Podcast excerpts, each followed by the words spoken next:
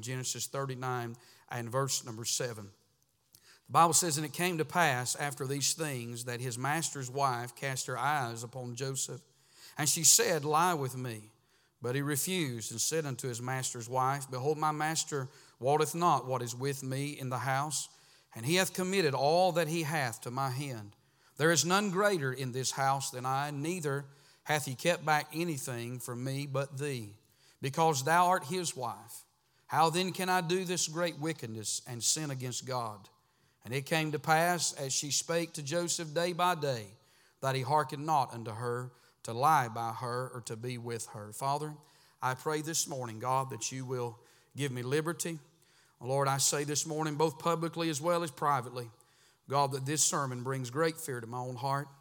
God, I pray that you give us the words, the wisdom. I ask you, Lord, this morning to help every soul that's in this building. God, I pray this morning that what I'm preaching on is nothing more than preventive medicine. But God, I pray if there is someone here this morning that is guilty, or someone here this morning that is contemplating doing this great sin that we'll deal with this morning, I pray the Holy Spirit would call to their attention and call them out, that the consequences would be greater than what they could ever bear. Lord, I pray that you would keep us from this evil this morning. Give us the vocabulary, and may we not say anything that would grieve the Holy Spirit in any way. And God, for what you do, we'll love you and praise you and thank you. In Christ's name we do pray. Amen. Amen. You can be seated this morning. I want to say this morning on the outset of this message that I believe the subject this morning that God has laid upon my heart is one that brings great fear to my soul. For I realize that greater men than myself or you and I or any of us this morning has fallen prey to the sin of adultery. I think adultery this morning will do great harm not only to our life but to our testimony. The sword will never depart from our house. This morning when we look at the life of Joseph, I'm not just preaching on adultery, but I want to preach from one verse of Scripture in our text this morning on how to avoid adultery, how to stay away from adultery this morning. I hope that you'll give me some amens. I know it's not a shouted out message, but I think we ought to support the truth anyway this morning. When you think about this, that I pray that God will give grace and courage. Uh, to, we will always do what would honor and what would please Him. But just a few fundamental things concerning Joseph's life and the situation that we find Joseph in, and then we'll give you the message this morning. I want you to think about, first of all, that Joseph, according to verse number seven, he did not ask to be in this position. Amen? The Bible said that it came to pass after these things that his master's wife cast her eyes upon Joseph, and she said, lie with me. Now, you might be here this morning and say, well, preacher, I have no intention, I have no idea, I have no thought of ever committing adultery, and that's wonderful. But I want to say this morning, you don't have to seek adultery. Adultery will seek you, friend. Joseph did not go looking for it. Joseph had no desire to do that, but it sought him like a lion would seek its prey. Joseph uh, did not ask to be in this position. Another thing I see here is that Joseph did the right thing. He, when he was approached, he refused. The Bible said in verse number eight, but he refused and said unto his master's wife. I I want to tell you, Joseph never entertained the thought in this text here.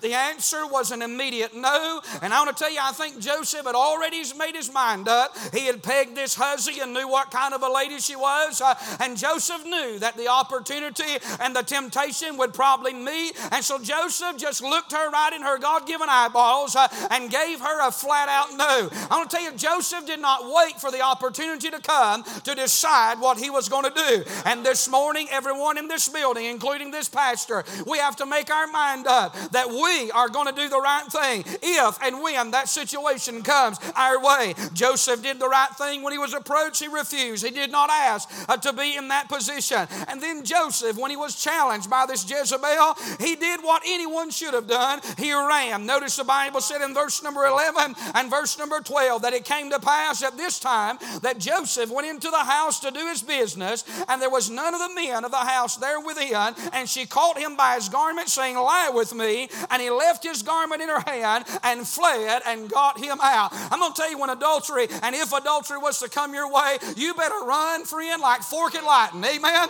I mean, you better run as fast as you can and stay away from anything that would lure you into that direction. Amen?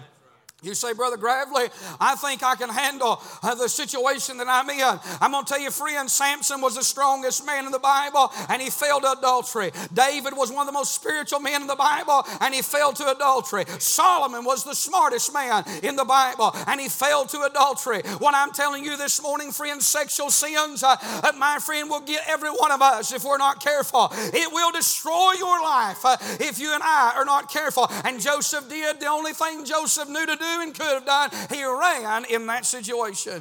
You better run from the things of this world. You better run from some Jezebel that has got her eye on you. You better run from some man, a lady that's got his eye on you and trying to charm you. Joseph did what he could do and what he should have done. But I want you to see in verses thirteen through eighteen that Joseph was lied upon even though he did what was right. Amen. Do you realize that this woman in verse number thirteen, that it came to pass that when she saw that he had left his garment in her hand and was fled, that she called all the men into her house and spake unto them, saying, See, he hath brought in an Hebrew unto us to mock us. He came in unto me to lie with me, and I cried with a loud voice. And it came to pass that when he, when he heard that I lifted up my voice and cried, and that he left his garment with me and, and fled and got him out. And she laid, his, uh, laid up his garment by her until his Lord came home. And she spake unto him according to these words, saying, The Hebrew servant that thou hast brought unto us came unto me to mock me. Now this should be no surprise to us this, this morning, because if a woman will lie and cheat on her husband, or if a man will lie and cheat on his wife, they'll lie about anything and anybody. Isn't that right? This woman had all the goods on Joseph. She had his garment. She had all the men of the house on her side. I mean, she had the tears. I'm going to tell you, we live in a day of fake tears, isn't that right? Now, tears is good, isn't that right? Well, brother, you're going to have to look past the tears sometimes and look at the character if you're going to make the right kind of judgment. Amen? It's going to take more than tears to convince God. There's a lot of people that have tears because they're sorry they got caught. And I'll tell you, I hate it whenever people fall into sin. But I'm telling you, friend, this lady had tears. But tears is not necessarily always a sign of true repentance in a person's life. This woman pulls everybody to her side, and she lies on Joseph. I want to tell you this morning, if you're waiting for the world to treat you fair, they're not going to treat you fair. The world didn't treat Joseph fair. The world didn't treat our Saviors fair. Jesus didn't get a fair trial. And if Jesus didn't get a fair trial, we're not always promised a fair trial in this world. Doing what is right is not always popular. And doing what is right, my friend, does not always come out with everybody standing in your corner and everybody standing on your side. But I'm going to tell you, God will exonerate uh, Joseph, and God will take care of him. God is going to vindicate him, and God is going to judge her. And you can rest assured, young people, if you'll do what's right, if my husband and wife, if you'll do what's right, God will always honor you and bless you and take care of you. Amen. But you may have to go through some hard times because you did what was right. Joseph, the Bible says here that he was not alone. He was now alone. Joseph is cast into prison by his own master. Even though Joseph did what was right, he was treated wrong. The Bible says in verse number nineteen that it came to pass that when his master heard these the words of his wife, which she spake unto him, saying, After this manner did thy servant uh, to me, that his wrath was kindled. Potiphar is acting out of anger, not logic. Potiphar, all he had to do was tally up the character of his wife. This wasn't the first man that she, uh, listen, that she had approached. This wasn't the first person that, that she had tried to, uh, to, to uh, this wasn't her first rodeo, so to speak. I'll tell you something, this woman had been around the block a few times. And Potiphar, you know what he did? He looked at her. If he'd have used logic and looked at her and looked at Joseph's character and would have weighed it out. Uh, but I'm going to tell you, this woman had the goods on Joseph. She had his coat. Uh, she had a good story. I mean, she was a prominent woman in society. I mean, she was a desired woman. I don't think she was an ugly woman by no means. Uh, and listen, she had the witnesses, the false witnesses, the false accusations. Uh, she had it all, friend. Doesn't that sound like Jesus? Amen. I'm telling you, sometimes in this life, uh, You and I are going to have to be like Joseph and pillow our head. The only two people that knew that Joseph did what was right was Joseph and God. But I'm going to tell you something. The only two people that it really mattered with was Joseph and God. Joseph could pillow his head at night regardless of what the world had said about him, regardless of what others had thought about him. He had been lied on, he had been treated, uh, betrayed, and he had been cheated. Uh, but Joseph pillowed his head that night knowing that he had not committed the sin that they said he was guilty of. Uh, Joseph had peace in his heart and he had God on his side. I'm here to tell you, friend, it pays to do right. It pays to live right. Uh, it pays to take a right kind of step. God will be good to you and he'll bless you. Hallelujah. I want to tell you, if you got a good spouse, you ought to thank God for that. You ought to praise God for your wife. You ought to thank God for your husband. You say, well, they're not everything that I think they ought to be. Neither is that person you got your eyes on. I promise you the package don't look near as good as what the devil has dressed it up. The end result will never be what he tells you it's going to be. And Joseph, my friend, gave this lady several reasons as to why he could not commit adultery. I want to tell you tonight or this morning, there are reasons why we should not commit adultery. Joseph wraps them all up in two verses, and he gives them to us. I feel this morning that the Holy Spirit is sending out a warning to every one of us. But I think also this morning it could be that God is really calling to somebody's attention. So, preacher, you wouldn't think that in a church like this. Oh, I do. I'm going to tell you, if anything will rip a church in a thousand pieces, is when people get hooked up. Brother, I'm telling you this morning, you ought to keep your eyes to yourself. Somebody say amen. Brother, I'm telling you, never be alone with someone of the opposite sex. Is that right this morning? Brother, I'm telling you, you're a fool. I'm a fool to think that that, that would turn out okay. The testimony within itself would not look right. Isn't that right? Brother, we got to be careful. The guard has to be up. It's not popular to preach on adultery today, but we're having more problems with adultery than we ever have. Brother, I'm sad to say it's in our pews, it's in our pulpit. Brother, in our pulpits today, uh, we, we don't need it. It's not in this pulpit by the grace of God. And by the grace of God, I never want it to be. And don't be so sancti- sanctimonious and so pharisaical and say, well, uh, you know, I would, I'm telling you this morning, friend, I don't care how old you are. You never know. Saw a preacher. And I'm scared absolutely out of my mind. Preachers that I have preached with and preached for and have preached here and have been friends with and, and we've prayed together and served God together, men of integrity and character and men that I know they love God and they, they've lived for God and they have a testimony. But I'm telling you, they have fallen into the sin that we are talking about this morning. I, I pray to God every day, God, keep me in your will. Keep me from sin. I, I don't even want to be by myself anymore. You say, well, are you paranoid? No, I just know there's an adversary. It's not in my heart this morning, but I don't want to be a fool this morning as men that are greater than I have ever thought about being, that thought they could handle life within themselves. I, I'm telling you, if we make it to the finish line, uh, as you said the other Sunday, and finish our course uh, without a marred and a scarred testimony, it'll be by the mercy and the grace of God. Oh, but God knows uh, I want to finish right, don't you? Uh, I want to finish my course. Uh, I don't want to mar my name and testimony and ruin my ministry and destroy my family and destroy a church because of a few fleshly desires this morning. Because of that, Joseph, a young man, looked at this lady and said, I cannot. And I'm going to tell you why. And I want to tell you why this morning. You may be here and say, preacher, I'm not even married. I wouldn't commit adultery. Joseph wasn't married. Adultery doesn't necessarily have to be between two married people. It can be between one married person and a non-married person. Probably Joseph thought as a young man and a late teenage boy, he probably thought he'd never face this sin this early in his life. The devil comes hard after those who will live for God. Sometimes he wastes no time in doing that. This morning Joseph gave her reasons. I want you to look at them in verse number eight. I want you to see the first reason is because that he remembered that he'd been blessed by his master. He said, the Bible said, but he refused and said unto his master's wife, behold, my master wotteth not what is with me in the house, and he hath committed all that he hath to my hand. Joseph looked at this lady and said, I can't do that with you. You say, why, Joseph? Because my master's been too good to me. My master has blessed me. He's entrusted me. He's put confidence in me.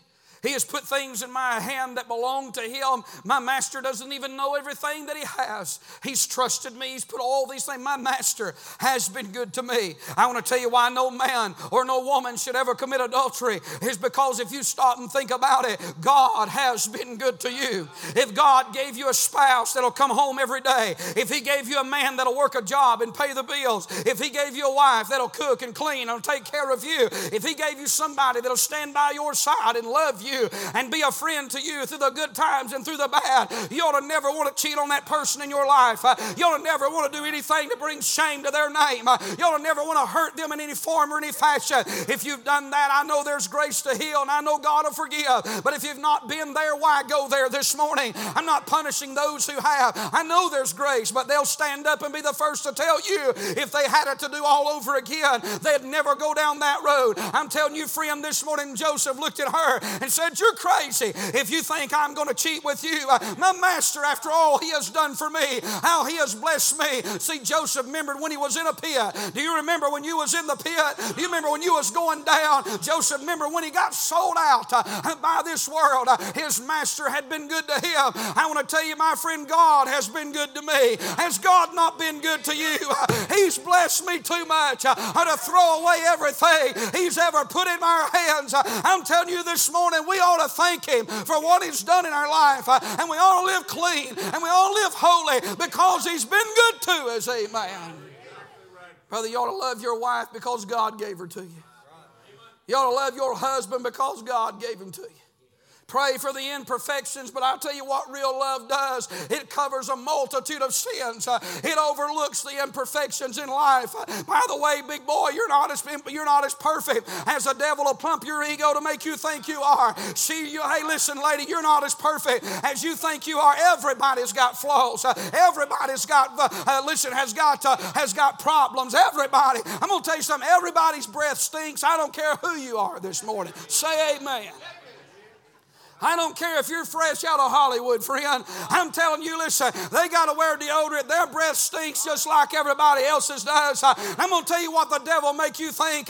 He'll make you think the grass is greener on the other side, but it's nothing more than growing over a septic tank and a sewer of sin and a sewer of mess. He'll strip you of everything good that's in your life. I'm going to tell you something. You commit adultery, you're a fool to think you can commit adultery and keep everything you got. I don't care if your wife or your husband does stay with you. It'll never be the same the rest of your life. You say, is there not mercy? Is there not grace? Is there not forgiveness? Sure there is. The sword never departs. You'll bear the reproach. The Bible said the reproach of adultery is never wiped away. You can't ever get that away. That mark is there. You know, I cut myself a couple, probably a couple years ago, right here on my wrist. And it probably needed a couple stitches, but that's what duct tape is for. Somebody say amen. I was quite certain when I looked at it, I thought, oh man, I thought I ain't got time to go to the doctor or the hospital. And then I got to pay the bill, and I thought, you know, it don't look that bad. But it's probably God, and I didn't listen and said, if you don't do something about it, it's going to scar. And I thought, well, you know what, I'll just heal it up and put something, tape it up and put something over it, and I'll put vitamin E on it. How many of y'all ever heard that? It don't work. And then my wife, she's into all that, you know, uh, uh, witchcraft of oils and voodoo. I'm just kidding. She's got an oil for everything.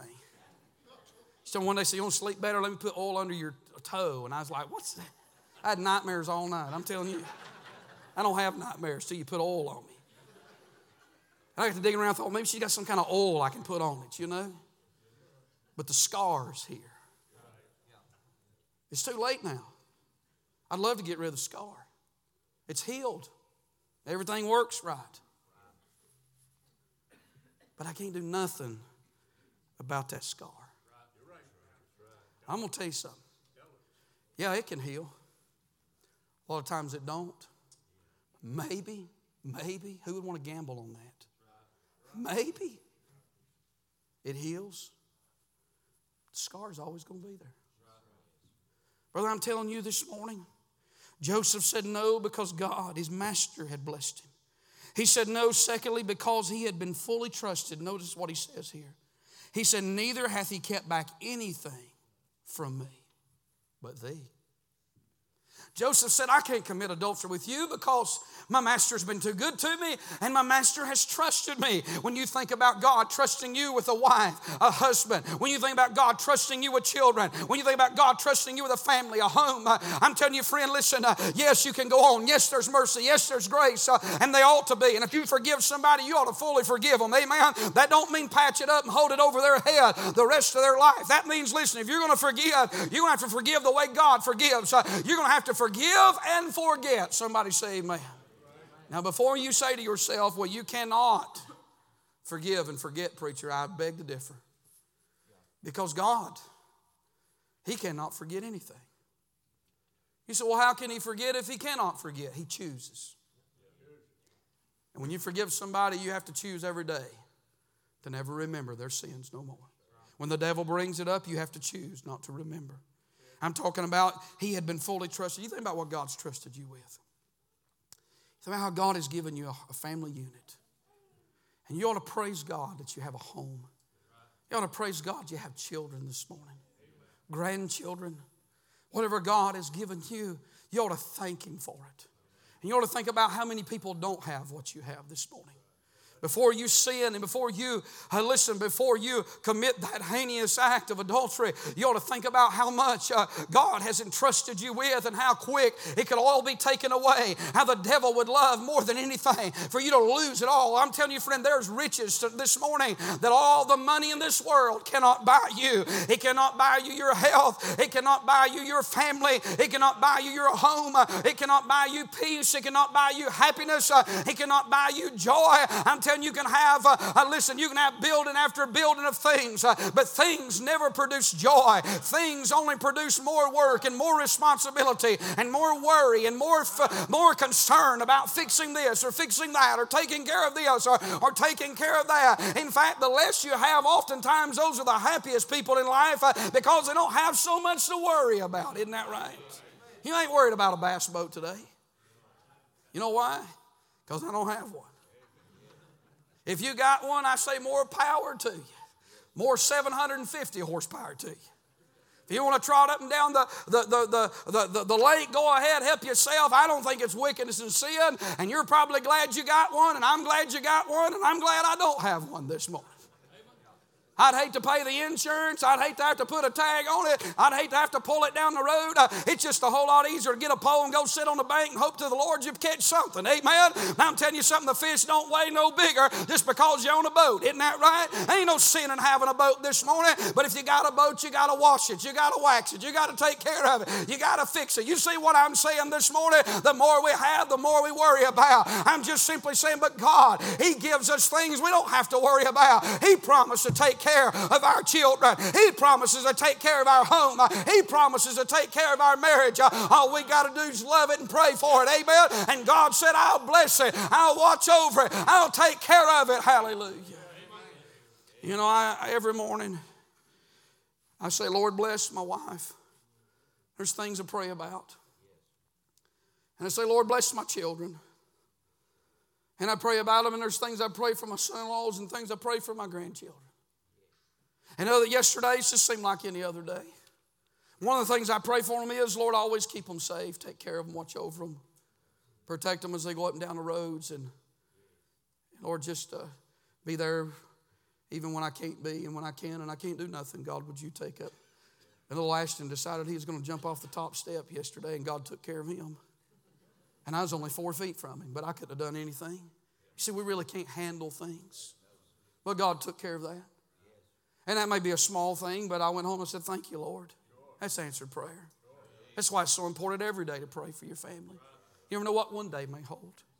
Last night, Celeste called and she said, we're ten minutes from where we're staying at. She said, a tornado just come through the town that they're that they're moving to. And she said, just ten minutes away, it came through that town and said it tore up all kinds of, I think three hundred people were injured and one person was killed. And, and they were just a few minutes away. And my wife said, thank you, God. Thank you for delaying them and however you needed to and, and whatever you had to do. I mean, if they'd have been in it, I believe God would have took care of them. But I'm telling you this morning, those are things that God has put into our hands. He's entrusted you with those little children. Don't raise them, train them. Don't just put clothes on their back don't, and shoes on their feet. Don't just send them to school and, and provide for them, but train them. Teach them the right way. Teach them what the Word of God says. Uh, cut things out of their life. Don't, don't try to make a superstar out of them. Don't try, oh, I'm going to get in all kinds of trouble this morning, but I just believe it and it's right. And as a pastor of twenty-something years in this church, uh, I've watched too many people shipwrecked because they wanted their son, they wanted their daughter to be everything the world wanted them to be and not what God wanted them to be. And they thought putting food on their table and clothes on their back was and taking them to a good church was enough. And I'm here to tell you, friend, it's not enough. You got to put some boundaries. You got to have some rules. You got to have some regulations. And you got to hold it tight and hold it right, even in the hard times of their life. And whether it comes out good, bad, or ugly, at least pillow your head and know you did what was right. And my friend, hold the line in the last days of their life. Love them. I think a good education is wonderful. I think no child should be dumb if they can help it. But I want to tell you something. This world is messed up on education. I'm not against anybody going to college, but don't miss. You know I'm for college. I went to college. I'm not against that. But I'm telling you something. Before I want my kids to go to college, I want them to serve Jesus. Amen. Amen. Amen. And they can serve Jesus and be a doctor, and they can serve Jesus and be a lawyer if it's the will of God. But I want them to pray about God's will for their life. And this morning, Joseph said no because the master had been good to him. He had been fully trusted. He said no because she did not belong to him. Look what he said in verse number nine. He said, but I, neither hath he kept back anything from me, but watch this, but thee. Because thou art his wife. Oh, what a godly man to look at this lady and remind her, you don't belong to me, but you do belong to him. And I want to tell you this morning, when you make that vow, it ought to mean something. Before you young boys and you young ladies ever marry, you better make sure that that vow you make means something. Amen. It ought to mean something all the days of your life. Brother, the Bible says it's better not to make a vow than to make one and break it. And this morning, when you when you make when you commit adultery, I want to be careful what I say. When you commit, when you consider that this morning, you're going to break the bonds of marriage. You're going to make you're going to break the vow, not just the vow you made, but the vow that they made. And Joseph looked at her. He was an unmarried man. It wouldn't have been right even if he wouldn't have been married. But he looked at her and he said, I want to tell you something. He said, you belong to somebody. And he said, I'm not going to touch you. I'm going to tell you this morning. And, and, and I, I'm going to tell you, you ought to, you ought to think about that today. Marriages are a disaster in America. That's why I'm preaching on it this morning. Nowadays, the television has made a mock of the home. Brother, somebody ought to say something about it. They laugh at that, and they call it. Uh, um, they call it. Uh, what is it? They call it. Uh, they don't call. They call it an affair. God doesn't call it call it an affair. It's adultery. They call it uh, all kinds of names to try to dress it up, to make it right. But it's sin. It's sin this morning. It's always been sin. It was sin when David committed it. It was sin when Samson committed it. It was sin, my friend, when when when, when Solomon committed. I know that that that uh, this morning that when we consider these people, that, that some was fornication, some was adultery. But if you look up the definition of adultery, it considers all types of sin within that realm of, of sin this morning. It was sin then. It's still sin today. I'm going to tell you, you preach it in any church today, and you'll get some strange looks. I would rather this morning get some raised eyebrows and strange looks as I sit down in my office any day with anybody and weep with them, because I have. And once you've done that a few times, strange looks don't bother you no more. They don't bother me one bit, friend, this morning. Because if it salvages one home today, it's worth the preaching.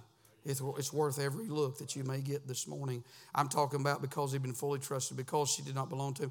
Joseph tells her, I cannot commit this sin because, or this, I cannot commit adultery because adultery is great wickedness. Look what he said in verse number nine. He said, how then can I do this great wickedness? One of the things that's happened in America today is that sin has been so diluted that people don't see anything wrong with anything hardly anymore. Thank God for people that'll still get in the Word of God and line up with the book. America today, listen, homosexuals parade down our streets today. And what's even worse than that this morning is that we have people sitting in churches that claim to be Christians and know Christ and know the Bible, and they say it's okay. That it's okay for, for a man to be a sodomite and to, and to stand up and say that he's called to preach. He's not even saved, let alone called to preach. I believe God wants to save them. I believe God's got the blood and the power to save them. But I'm going to tell you this morning, there's no such thing as a homosexual that is saved or that is out. Listen, that, that is not, that, not a practicing homosexual needs to be saved. Somebody say amen. And so, preacher, y'all not preach like that. There's so much controversy today. Hey, it was sin thirty-five years ago. It's still sin today. You can be quiet about it, but I'm not going to be quiet about it. I believe it. There was a day when you preached uh, and the church would get behind you and rally and say, amen, preacher. I'm going to tell you, for the sake of your children, your grandchildren, you better suit up and mount up and get a little bit of grit in your crawl once again and learn and stand for what is right, because that sin may come to your doorstep tomorrow. There's not a home here that what has probably not been affected in some form. Form in some fashion, and we hate the sin and love the sinner, and we pray for him, but we cannot let up preaching on it this morning. Can't quit preaching on it. I don't care how close to home it affects you. You can't quit preaching on it. And Joseph said, this is great wickedness. There's a lot of things this morning that's still great wickedness. We can't clean it up. We can't dress it up. It's still sin. Joseph said adultery is sin. Hey, you young people, hear me this morning. Adultery, if you, if there's anything I want you to remember this morning, you remember your preacher said that the Bible says adultery is sin. Sin. It's sin this morning. And then Joseph says, it's not only great wickedness and it's not just sin, but look what he says. In verse number nine, he said it's sin against God. Sin against God. That's something that ought to be preached again. That when we sin, yes, we may sin against others, but we sin against God. Brother, when I read that the other day, it was like heaven took a highlighter and highlighted it and highlighted that little phrase, sin against God. Boy, that takes the temptation out of it, don't it? That takes all the fun out of it. That takes all the all the the the, the drawing and the, and the, you say, "Well, that sin looks good." Well, look at through, look at it through God's microscope this morning. Look at it through the eyes of a broken home and a scarred life, uh, and and, uh, and an embarrassed and shameful life. Look at it through children that won't have anything to do with you, and a spouse that, that weeps her eyes out through the night, uh, or a spouse, my friend, whose heart has been shattered into a thousand pieces. Uh, look at it through those eyes, uh, and look at it through heaven's eyes this morning. That it's stench in the nostril of a holy God. If we ever have revival in our churches in America again, preachers are going to have to start preaching against sin, preaching on repentance and the blackness and the ugliness of sin. I don't care if it's a politician. I don't care if it's a preacher. I don't care if it's somebody rich in the community. Sin is still sin in the eyes of God this morning. Amen. It's just as black no matter who does it. I don't care how good their name is. I don't care how much money they have. I don't care if they're a rock star or a superstar. I don't care this morning if they're a spiritual hero of our day. It's still sin. This morning, ain't it? I don't know, standing here a week ago, why God told me to preach that other than maybe it's warning to all of us, ain't it? I pray nobody here this morning would be considering such a sin against God. I pray that nobody has let their guard down. I pray that this morning you've not sent a message. I'm going to tell you something about adultery. If you don't remember nothing else, please remember this. Never let it seed in your mind. Never let it settle in your heart. And never signal it with your body. Don't send the message. Don't send the message this morning.